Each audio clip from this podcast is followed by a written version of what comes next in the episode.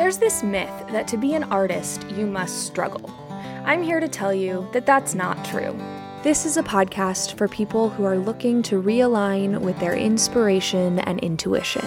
We chat with industry professionals about everything from their spiritual experiences to the everyday practices that help them stay energetically and mentally in tune.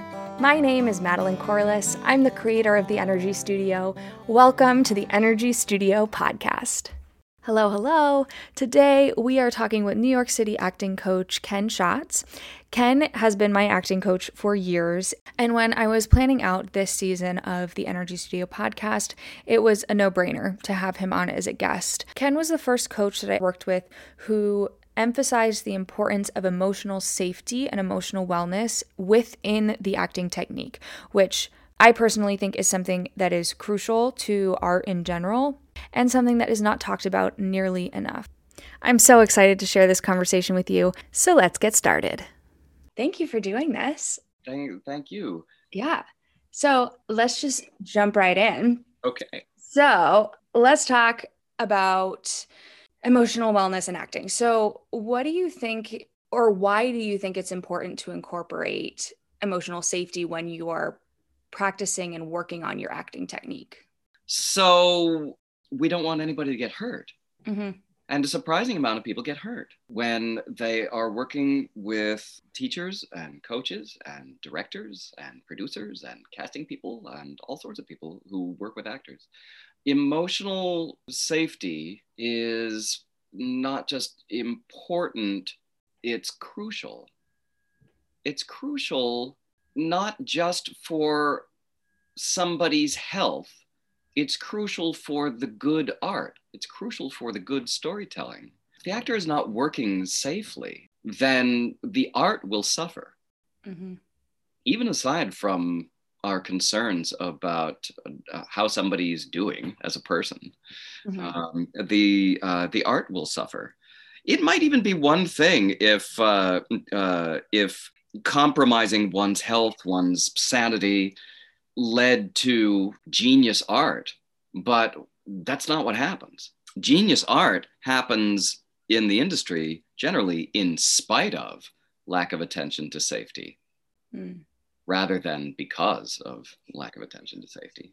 Antonin Artaud called the performing artist an acrobat of the heart. And I think that emotional safety is obviously in that way as important as physical safety. Mm. And in the case of many of our performers, vocal safety. There are a whole set of problems related to being uh, a concert violinist. Mhm. Um, it is hard to be a concert violinist. It's hard to be a master concert violinist. Imagine having all of those problems and then also having to be the violin. Yeah. That is a whole nother set of problems related to how do I get myself out of the case? Mhm. Uh, how do I tune myself if there's nobody else around to do it? Uh, I started crusading about actor safety because the industry around me and the actor training environments in which I grew up did not concern themselves with actor safety. And I saw the results. And I've seen a lot of people get hurt because safety is treated as an afterthought when it's mentioned or thought of at all. It gets treated as an extra, something that doesn't belong in class time and studio time and rehearsal time. It gets treated as, uh, as a badge of wimphood. Attention to safety um, flies in the face of a culture of macho promoted by many of the training programs and many of uh, the directors at work, Mhm. both in theater and in TV film. The actor is supposed to be the only person concerned with uh, uh, with safety, and that's a that's a shame. Um, and I, and it doesn't get taught. I pioneered a lot of safety techniques for actors because we had to. uh, there's there was nobody else doing this. Yeah. Um, the fact that I have pioneered some specific techniques for safety in the work of the actor, I, I'm very proud of that, and I am also appalled by it. I am. It is. I. How horrible is it that uh, that that I should need to concern myself with inventing things uh, after people have been doing this for a long, long, long, long time. I'm not the first person to concern myself as somebody who works with actors uh, with safety, certainly. I mean, Lee Strasberg, uh, uh, whose work has been uh, a trap for a lot of people. Um, Lee Strasberg, uh, in many ways, concerned himself with actors' safety. In many ways, he didn't, but in some ways, he did. And, uh, and you know, he thought about it. Stanislavski thought about it. Lots of people thought about it. But, but in what we will call the modern era, um, uh, there has been scant attention to safety for the actor, emotional safety for the actor, uh, emotional health for the actor. I think that there is evolution at work. So let's take let's take Lee Strasberg and the work of the uh, the actor studio. Mm-hmm. So Lee Strasberg did this thing where we're going to take you through an affective memory exercise. And it's going to involve um, uh, some physical and vocal specificity, some sensory specificity in order to uh, in order to encourage a flow of feeling in relation, hopefully, to a story. And uh, and it's going to take everybody get ready because it's 19 whenever it was an hour and a half. it's going to take 45 minutes uh, to uh, to hypno delve into uh, into this memory of yours or into this sensory experience. Um, uh, and uh, and what and we go, wow, that took a long time. But uh, but remember, he was doing this at a time when psychotherapy, particularly for men, mm-hmm. was not normalized in the everyday conversation. Yeah. Uh, and we know because we've evolved in our thinking uh, in, in, the everyday conversation uh, uh and in the conversation of actors um, we know that actually people have feelings all the time. Mm-hmm. and and and it's not weird to want to cry at a moment and it's not weird to want to laugh at a moment. Mm-hmm it's it's just not weird. It doesn't take that long. We now know more about how normal it is to feel things and express things mm-hmm. than we trusted we knew at any rate at uh, uh, during the early actor studio years and certainly during stanislavski's uh, uh, time. Yeah. Does that make sense? Yeah it makes total sense. And i was just thinking it's interesting to think about how normalizing mental wellness practices and therapy is changing the landscape of theater um, mm-hmm. in the sense that it's allowing people the sense that it's okay to feel these things um, and thinking back to my own experience i think part of why i'm able to now access those emotions so quickly is one i was laughing about this the other day because i was remembering things like in college where they're like don't think about the feelings. The feelings will just happen. Think about the intention. And yeah. and that's how we get a super heady actor over here. Yeah. Um yep. so like i needed to focus on the feelings but also i understand my emotions and the depths of my emotions in such a different way than i did before i started working with you. Mm-hmm. and and it it translates into everyday life as well to be able to actually identify and articulate what those emotions are instead of going through life in that analytical way and being like, well, these emotions are happening, but I shouldn't pay attention to them or label them because they're a byproduct. Yeah, yeah. And you know, one of the reasons that can happen is uh, is that our work is not fundamentally based in somebody's conceit of a technique of acting. Mm-hmm. It's grounded in the study of people. Mm-hmm. the study of people and how they function and what they do and what they do in relation to how they feel and what they experience. I didn't set out to create a formula mm-hmm. about uh, 10 steps to better acting. you know, um, it's all stuff, huh? When you consider when you consider what people are like and what they do and what we observe about what's going on with you and what's going on with the other people, seems like you might want to try this. Mm-hmm. Seems like you might want to try that because uh, because it's it's grounded in observation. Mm-hmm. It's not something I made up. It's something that I observe. Yeah. You know? Well, and as you were saying that, I was starting to think about how for so long I would always be like, well, I don't know what material to work on next. And yeah. now I'm getting really clear with myself about like, okay, what emotions do I want to explore? Like what does my system want to explore in this time frame or coming up? And that's been guiding what kind of material I work on. And mm-hmm and it's amazing how your system kind of checks all the boxes. Like you don't have to go through that list of like you should have one that's this thing and you should have another monologue about this thing and a scene about this thing. It's like oh your system like wants to explore all those things. Mm-hmm. and if you just tune into it and listen to it like eventually you'll check all those boxes. It's just honoring what's there. Sure if you just ask it. Mm-hmm.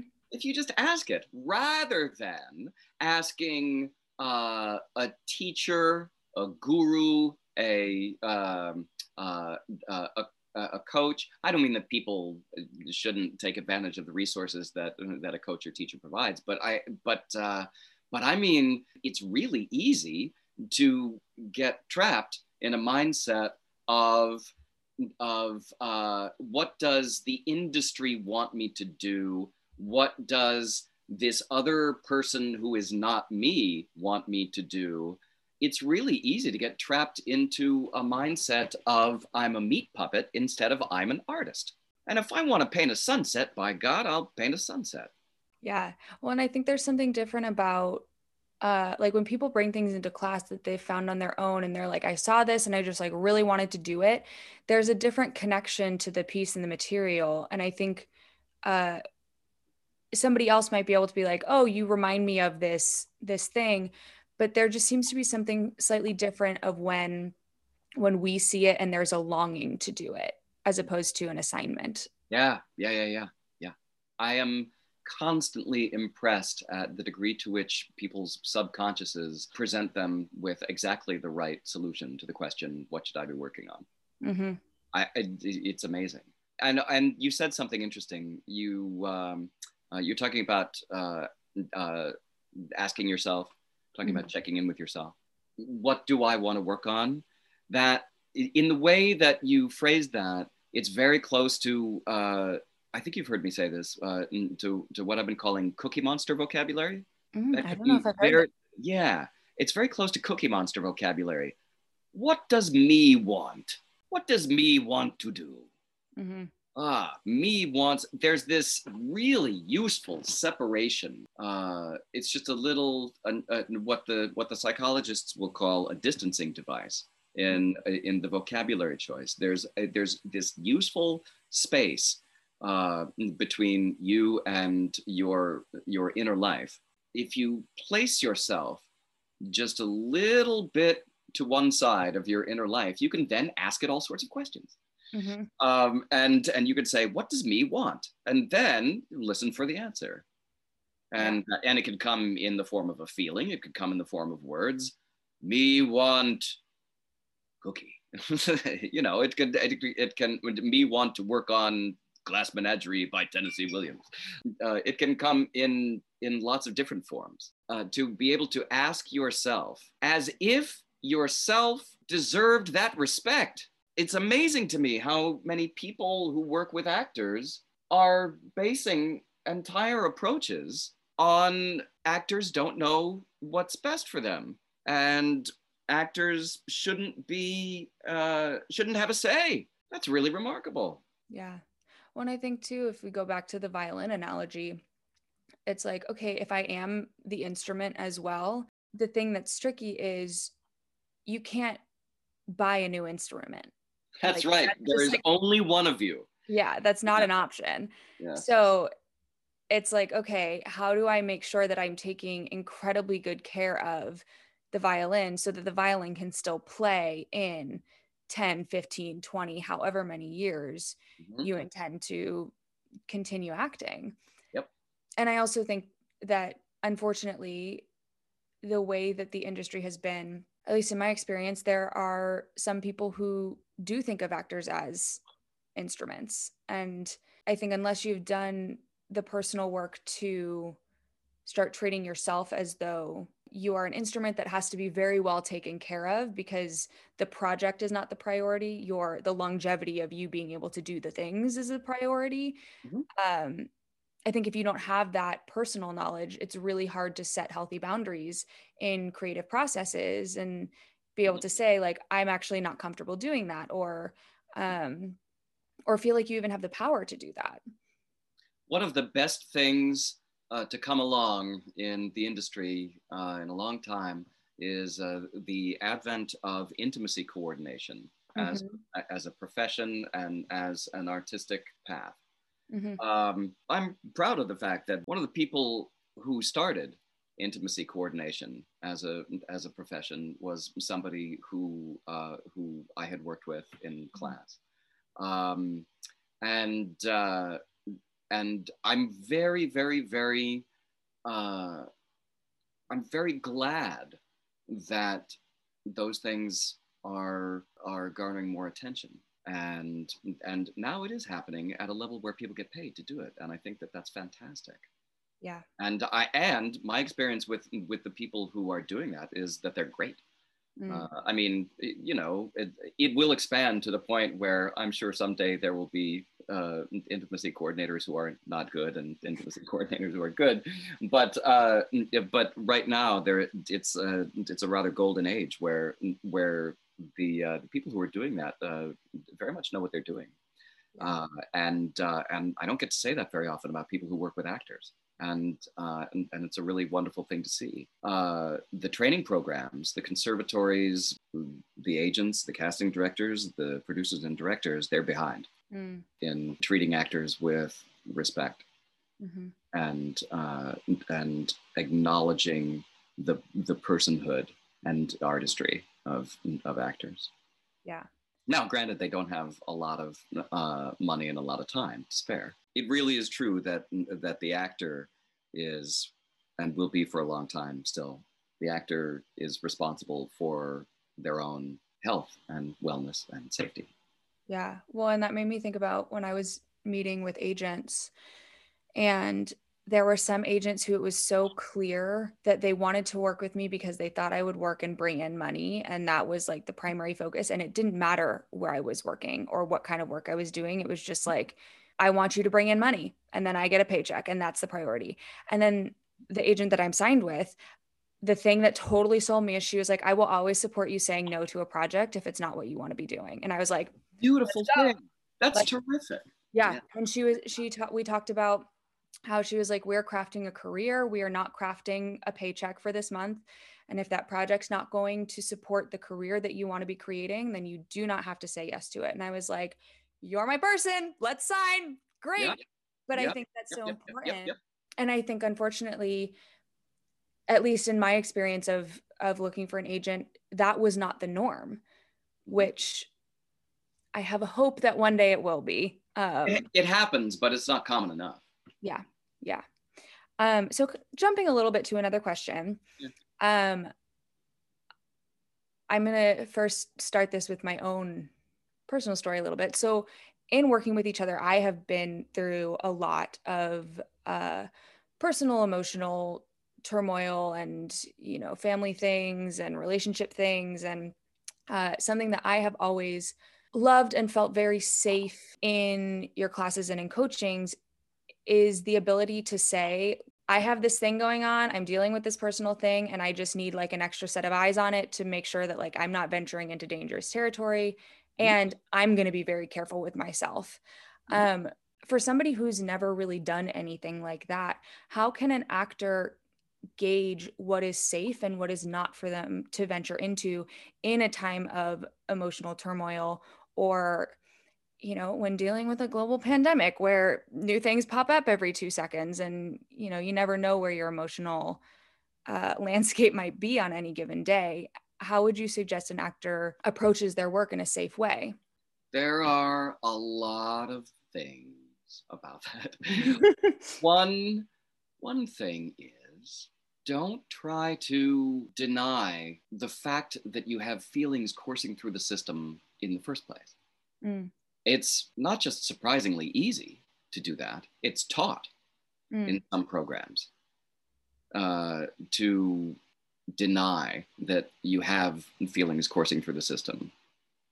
Uh, whether they be about the story you're telling or uh, about what happened to you this morning it's not just surprisingly easy to to do that. It's taught uh, by by some acting teachers. Mm-hmm. So I would absolutely suggest I would suggest acknowledging mm-hmm. the fact that you have an emotional current at all. that's that's surprisingly helpful. Um, boy, wouldn't it be something granting granting yourself your own humanity? Mm that that's a good first step. It seems a little hokey. Um, when, when I was when I was like I don't know 18, 19, certainly 15, 16, 17 when I was getting into uh, the art of acting in the first place. If somebody had told me that I was going to be having an excellent conversation on the Energy Studio podcast, I would I would not have known what to make of that. Um, if if somebody had, had told me that I was going to spend a, a lot, a big part of my day, mm-hmm. um, every day, uh, talking to people about how it's okay to feel, Mm-hmm. And it's okay to check in with yourself about what's going on with you, and it's okay to uh, uh to uh, tell yourself that it's okay, and uh, you know, the reassurance, emotional reassurance, is a, is a big part of my day. And and if you had told uh, the teenage me that, that, that that was in my future, I would have been surprised. Mm-hmm. Um, because uh, because to a lot of people, uh, maybe me at one time, uh, it sounds a little hokey. Mm-hmm but it's so important. Yeah. It's so important. You've got to treat yourself like a human being. And more than that, uh, I think you've got to treat yourself, you've got to treat your acting system like a very, very bright kid. Mm. Um, somebody, somebody suggested, uh, uh, a, a, good bumper sticker for uh, for our our studio. My inner child is an honor student. That's hysterical. I want T-shirts. yeah. I will spearhead this project. yeah, yeah. Uh, to acknowledge that the system, that the acting system, the creative, uh, the creative artist within, is in many ways a little kid. Mm-hmm. And not only that, a, a genius little kid, if there's that. Um, but it's amazing how many uh, how many uh, people who work with actors, including the actors themselves, uh, uh treat this child horribly. Mm. And if you treat your child the way you think you should perhaps treat a child, you can't go wrong. Mm-hmm. When we when we work the observant passenger will note that that a lot of the stuff that I say, a lot of the the phraseology that I use, it's the kind of thing that it's the way we might talk to a reasonably bright eight year old. Mm-hmm. You know, yeah. It's I it's uh, it's designed to be very very simple and to pass a couple of quick safety checks by the grown up Mm-hmm. But uh, but essentially get right to uh, the inner kid and what the kid needs to try and what the kid needs to do and what the kid needs to do to protect their themselves or you know treating your inner kid like you would want to be treated as a kid, mm-hmm. like you know how to treat kids. Um, that you can't go wrong with that. That's pretty good. Uh, Mr. Rogers is a pretty good. Um, uh, uh, pretty good cultural touchstone for for how to talk to yourself.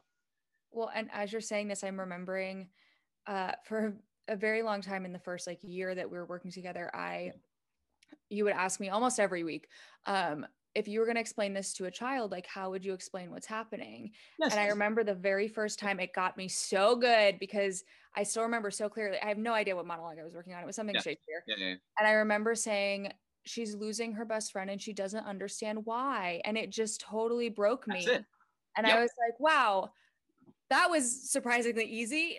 like yes. now I'm emotional and I get it and I'm in it and I I understand how to uh, how to move through this piece because I understand that circumstance. But again, heady actor over here puts all these different things around it. And it's like, no, what's at the core of it? And like, how would a, a child understand?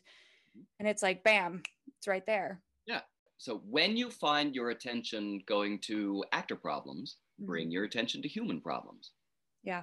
And the human problems so often are usefully expressed as uh, uh, as uh, uh, thoughts and feelings and experiences of of uh, the kid within you. Mm-hmm. and then we get to we get right away to that question of well how can you do that safely? Yeah. And one thing is when you bring your system's attention to something difficult, upsetting, scary, unpleasant, awful, when you're done, bring your system's attention to something nice and comforting and good. And when you do that, engage the body and the voice. Yeah. You have been engaging your body and your voice in something upsetting for for a few minutes anyway, and uh, and the body and voice need to act as tactile reassurers. Mm-hmm. Imagine a kid and a grown up, and they've both been through something difficult. Mm-hmm. And grown up says to the kid, Don't worry, it's over now. It's done. Everything's fine now. The kid knows it's not okay. Yeah. Knows it's not okay. It's not okay yet. It's not okay until the grown up starts acting mm. like it's okay. Yeah. Modeling that it's okay for the kid. Then the kid is reassured. The grown up can say it's okay all day, but it's not okay until the grown up starts acting like it's okay. And this is why we want to, in cooling out or refocusing our attention to something nice afterwards, mm-hmm. uh, we want to engage the body and the voice.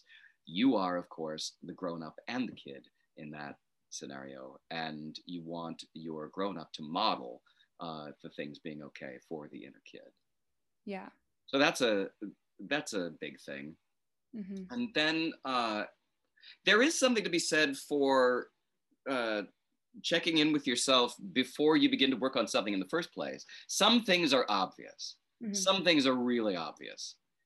If you are an actor who got mugged this morning, mm-hmm. maybe you shouldn't do the monologue about getting mugged tonight. Yeah. That kind of thing is obvious. Mm-hmm. Um, and you can trust your instinct a lot uh, mm-hmm. uh, about that. Um, if you've just experienced a, uh, a really heavy loss in your family or among your friends um, or in your life in whatever way, uh, it might be not a good idea to work on a particular kind of piece today or mm-hmm. doing this job professionally means that there is uh, another consideration when it comes to questions of safety and that consideration is called breach of contract and, and you don't want to you know you, you, know you you have maybe some leeway but you don't have as much leeway as you would have working on your own or working in class or in, mm-hmm. Uh, in the studio something like that um, sometimes the people are paying you a lot of money to do it today yeah. whether you really want to do it today or not and it is almost always possible to bring yourself to that circumstance. Mm-hmm. But it's only possible if you are already functioning healthily as an artist. Yeah. To do that consistently.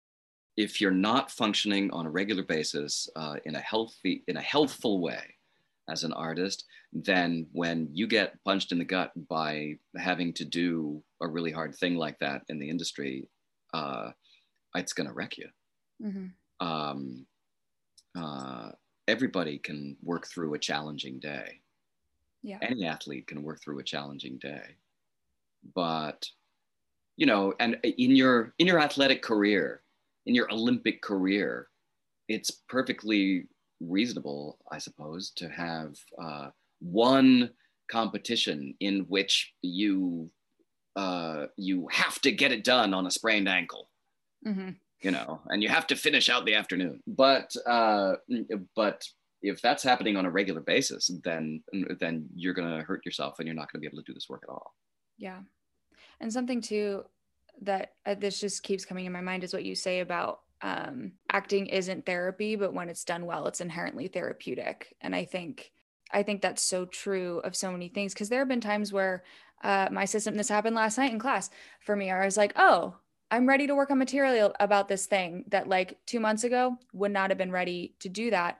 But in the uh, because I have done actual therapy about these things, I can now use that life experience in a helpful way and i already have the sense of how therapeutic that will be for me Mhm. uh, so i think that's just another element of emotions and technique and wellness and all of the above Did I ever share with you one of my favorite quotes from Lynda Barry? Do you remember who that is?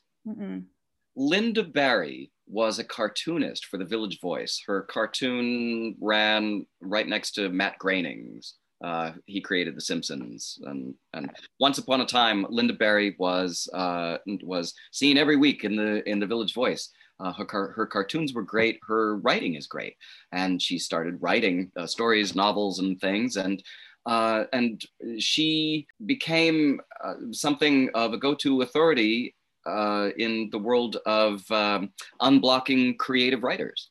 Mm. And she has been known to uh, host workshops, uh, trying to do for writers some of the same kinds of things I think that we are trying to do for actors in our work, uh, trying to free the the creative impulse uh, safely. And there was a wonderful interview with Lynda Barry and I guess the New York Times uh, a long time ago. She she was quoted as saying something really cool. She said, she said invariably after one of these weekend workshops, somebody will come up to me and say, "Oh, Lynda, thank you so much. My goodness, this was just like therapy."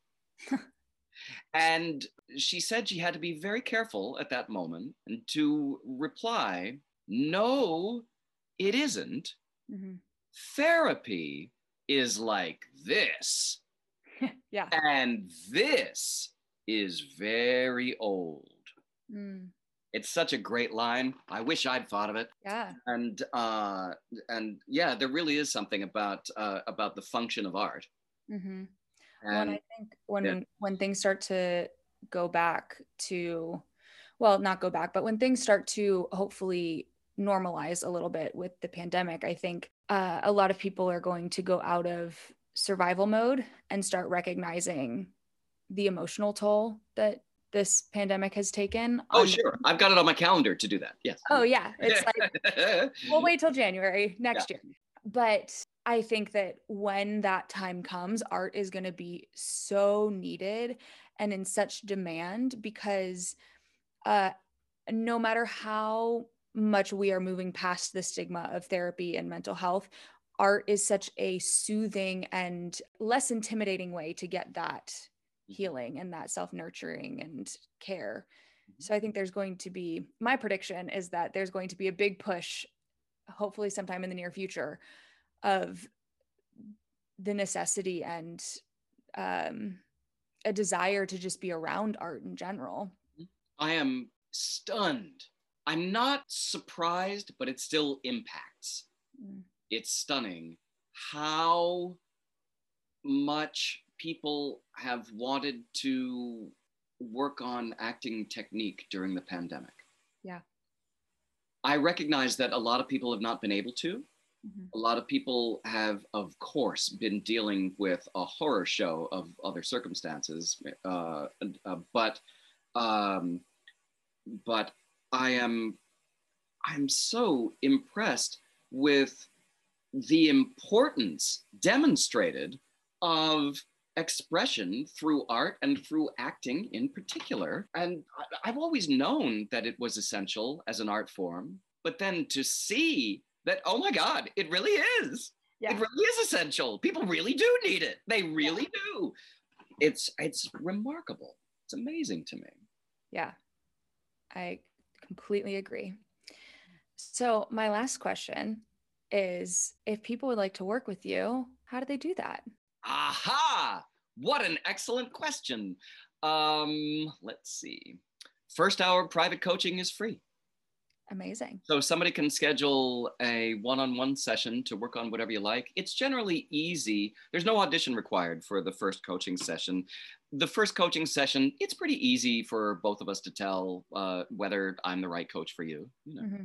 And uh, to do this, all one would need to do is email studio at kenschatz.com, K E N S C H A T Z.com. And you can read all about it at www.kenschatz.com, K E N S C H A T Z. And uh, and then there's uh, the group class, the master class, which is ongoing until the end of time, until everybody is perfect and a movie star and happy. Great. Um, yes, yes. Um, uh, with some time off for uh, for you know some vacations because wellness. It's important. That's right. Yes, and uh, but mostly it's ongoing, and uh, new actors are admitted at the top of every month, and uh, so that does require an audition. One's first coaching session can be considered an audition, or they could be separate events as you like. Uh, but uh, I ask to see one monologue, uh, whatever kind of monologue you want to show, and we'll see if class is a good fit for you. I'm very, very, very lucky to be working with people that I really want to work with. Mm. I'm constantly impressed at uh, at the artistry, the brilliance of people in our class, and I do think that it is the most supportive acting technique experience in New York in the industry? Mm-hmm. Boy, I'm not sure. I don't well, want to be global like, since we're on Zoom. It's, yeah, that's, right. We're virtual, that's, right. Yes, that's right. We're working with people from other countries. It's all thing. Yeah, I mean, I don't want to sound too big-headed about it, but I'm excited by it. The environment that that uh, that I'm lucky to be a part of every day um, is uh, is rare in the industry, mm-hmm. and I'm grateful to you for that, and I'm grateful for every one of the actors at, in every moment uh, who contributes to that nurturing environment. Yeah, and we are definitely grateful for that environment and Thank the environment that you've created. I mean, it's Thanks. it's really your it's what you have crafted. So it is a very big gift. Thanks. We're trying. Yes. Amazing. Well, thank you so much for doing this, and we will talk soon. Thank you for listening to this episode of the Energy Studio podcast. If you work in a creative career, I want to let you know about my course, Unblock Your Creative Career. Unblock Your Creative Career is a nine week intensive that combines psychology, industry knowledge, and energy healing to help you realign and thrive as a creative being. For more information about Unblock Your Creative Career, check out my website, the energy studio.com. If you're interested in other course offerings or some free downloads, check out our free online community. There's a link in the show notes to join. And last but certainly not least, if you enjoyed the music at the beginning of this episode, check out the album Shadow People by our dear friends over at the Heartstrings Project. It was released back in December of 2020, and Deepak Chopra has already named it one of the top new albums of the year. That's all for now. We'll talk soon.